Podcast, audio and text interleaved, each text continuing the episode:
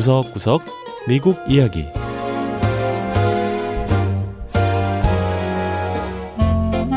미국 곳곳의 다양한 모습과 진솔한 미국인의 이야기를 전해드리는 구석구석 미국 이야기 장량입니다.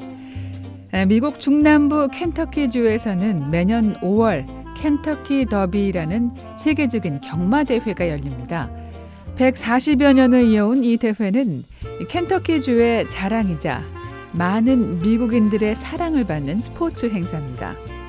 그런데 미국의 이 전통적인 스포츠 행사에 관심을 보이는 아시아계 사업가들이 있다고 합니다.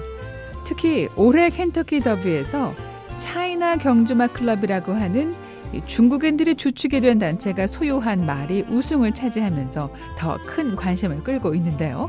켄터키주로 가서 알아보죠.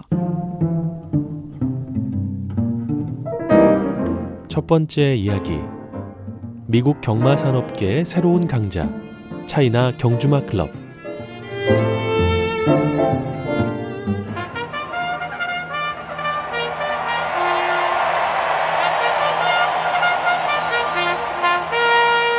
지난 5월 5일 켄터키주 루이빌에서 열린 제144회 켄터키 더비. 스무 마리의 경주마가 2,000m의 주로를 힘차게 달립니다. 시합은 불과 2분 정도면 끝나지만 수많은 사람들이 몰려들어 경기장은 열광의 도가니였죠. 올해는 Justify라는 이름의 말이 우승을 차지했는데요. 이 말은 차이나 경주마 클럽의 소유로 이 단체의 또 다른 말인 오디블은 3위에 올랐습니다. 차이나 경주마 클럽의 창립자인 테오 아킹 씨는 말레이시아 출신 건축가인데요. 중동의 두바이에서 경마장을 설계한 후 경마의 매력에 푹 빠져 6년 전 차이나 경주마 클럽을 창단하게 됐다고 했습니다. It forces me personally to understand not just the building, the regulation. 경마장을 설계하면서 시설이나 규정에 대해서도 배우게 됐지만 경주마에 대해서도 공부하는 계기가 됐고요. 왜 많은 말 소유주, 그러니까 마주들이 경마에 열광하는지도 경험하게 됐습니다. 경마에 대한 지식과 열정을 갖게 된 테오 씨는 결국 켄터키 주에 있는 최대 규모의 경마 사육 농장인 오인스타팜과 계약을 맺고 본격적인 경마 사업에 뛰어들게 됩니다. 오인스타팜의 데이비드 헨리 씨는 차이나 경주마 클럽은 외국인 투자자들이지만 같이 일하기 좋은 상대라고 말했습니다. China Horse Club have been a wonderful partner. They are very understanding of the horse business. 차이나 경주마 클럽은 정말 훌륭한 공동 사업자입니다. 경마 사업에 대해 잘 이해하고 있어요. 또한 늘 현실적인 기대를 합니다. 경마 사업에서 뭘 기대해야 하는지를 알고 있어요. 경마 사업의 규모는 수십억 달러에 달할 정도로 많은 돈이 오가는 산업으로 켄터키 주에서만 수만 개의 일자리를 창출하고 있습니다. 켄터키 경주마 협회의 촌시 모리스 씨는 올해 켄터키 더비에서 차이나 경주마 클럽을 소유한 경주마가 승리하면서 중국인 투자자들이 더 많이 몰려들 것으로 기대했습니다. Chinese are extremely entrepreneurial. They are extremely comfortable. 중국 사람들은 사업 수단이 뛰어납니다. 이제 밝죠. 차후 큰 이익을 얻기에 앞서 감수해야 하는 재정적인 위험을 당연하게 받아들입니다. 차이나 경주마 클럽의 테오 아킹 씨는 2분 만에 승패가 나뉘는 경마를 통해 사람들은 단순한 흥분을 넘어 철학적인 깨달음도 있을 거라고 강조했습니다. There are 16 horses. There will be only one winner. 10여 마리의 경주마가 달리지만 우승하는 말은 단한 마리입니다. 내가 투자한 말이 1등을 놓친다면 3위나 4위에 머물렀다면 각기 다른 반응을 보이겠죠. 경마장에선 그런 반응을 눈앞에서 확인할 수 있으니까요. 인생에 적용할 수 있는 교훈을 배우는 계기가 될 수 있을 겁니다. 테오아킹 씨는 자신이 소유한 경주 말들이 좋은 성과를 내기를 기대했는데 1등과 3위를 차지하게 돼 기쁨을 감추지 못했는데요.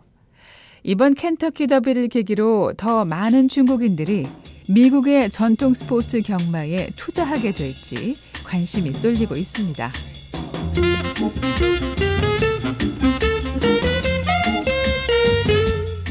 두 번째 이야기 굴 개체 수도 늘리고 환경도 살리는 굴껍데기 재활용 프로그램. 해산물 중에 굴 좋아하시는 분들 많으시죠?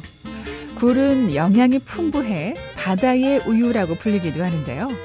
하지만 굴 껍데기는 사실 큰 골칫덩어리라고 합니다. 폐기물로 처리하기엔 비용이 많이 들고 마땅한 처리 방법도 없어 그냥 방치하거나 버리는 경우가 많다는데요. 미국에선 식당에서 나온 굴 껍데기를 새끼 굴의 서식지로 활용하는 굴 껍데기 재활용 프로그램을 진행하는 단체가 있다고 합니다. 워싱턴 인근 메릴랜드주에는 체서피크 베이라고 하는 거대한 만이 있습니다. 여기에선 특히 굴이 많이 나는데요. 따라서 이 지역엔 굴을 파는 식당들이 무척 많습니다. 토니 피에라 씨의 식당 역시 그 중 하나인데요. 다른 식당들과 마찬가지로 싱싱한 굴은 인기 메뉴라고 합니다. 피에라 씨는 굴이 많이 팔리는 만큼 굴 껍데기를 재활용하는 프로그램에도 적극적으로 동참하고 있다고 했습니다. 굴 껍데기 처리가 곤란한 저희에게도 좋고 굴 껍데기를 수집해가는 단체에게도 좋은 일이죠. 환경에도 정말 도움이 되는 일이고요. 굴 껍데기 재활용 프로그램을 진행하는 단체는 굴 회복조합인데요. 지난 2010년부터 활동에 들어간 이 단체는 현재 지역 내 330여 개 식당으로부터 굴 껍데기를 수집하고 있습니다. 굴 회복 조합의 캐리스 킹 대변인은 피에라 씨의 식당은 상위 10위 안에 들 정도로 많은 굴 껍데기를 제공하고 있다고 했습니다. They make the list every year. Um, they recycled 820 피에라 씨 식당은 매년 많은 굴 껍데기를 제공하고 있습니다. 올해에만 820상자가 넘는 굴 껍데기를 재활용했어요. 정말 엄청난 숫자입니다. I think I'm getting more customers here because they know I'm recycling. them. 우리 가게가 굴 껍데기를 재활용한다는 소문이 나면서 더 많은 손님이 우리 식당을 찾는 것 같습니다.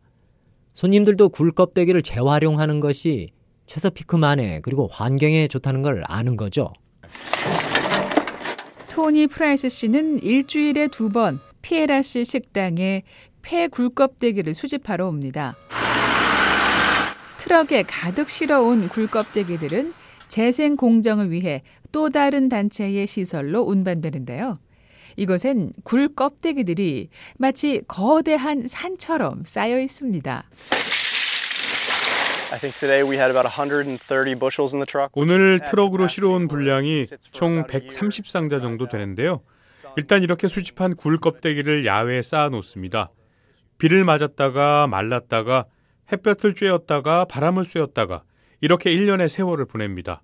이렇게 하면 굴 껍데기의 조직들이 약간 부패됩니다. 1년간의 비바람을 맞은 굴 껍데기들은 이제 세척 과정에 들어갑니다. Behind us is the shell washer. 수압이 높은 물이 뿜어져 나오는 세척기에 gives it that 굴 nice 껍데기를 coating 넣고 돌립니다. 그럼 really 굴 white 껍데기들이 like this. 깨끗해져서요. 세척 과정이 다 끝나면. 껍데기들이 하얗게 빛나는데요.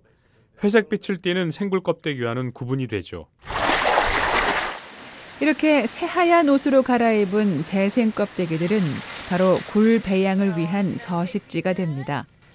메릴랜드주의 굴 부화 시설에서는 굴의 알을 깨끗한 재생 굴 껍데기에서 착상시키는 작업을 하고 있는데요. We get adult oysters, we spawn them and create the babies. 우리는 성숙한 굴이 알을 낳게 한 후 부화시켜 새끼 굴을 얻습니다. 2, 3주 정도 지난 후 좀 성숙하면 재활용 굴 껍데기에 착상시킵니다. 눈에 잘 보이지도 않는 새끼 굴들이 재활용 굴 껍데기에 완전히 착상되면 새끼 굴의 서식지가 된 굴 껍데기들은 다시 체서피크만으로 돌아갑니다. 이렇게 바다로 다시 돌아간 새끼 굴은 재활용 껍데기 위에서 자라게 되는데요. 충분히 자라게 되면 다시 사람들의 식탁에 오르게 되죠. 메릴랜드 주의 재활용 굴 껍데기 프로그램은 이렇듯 굴의 개체 수를 늘리는 데 도움이 될 뿐 아니라 수질 개선에도 도움을 주는 등 친환경적인 재활용 프로그램으로 인정받고 있습니다.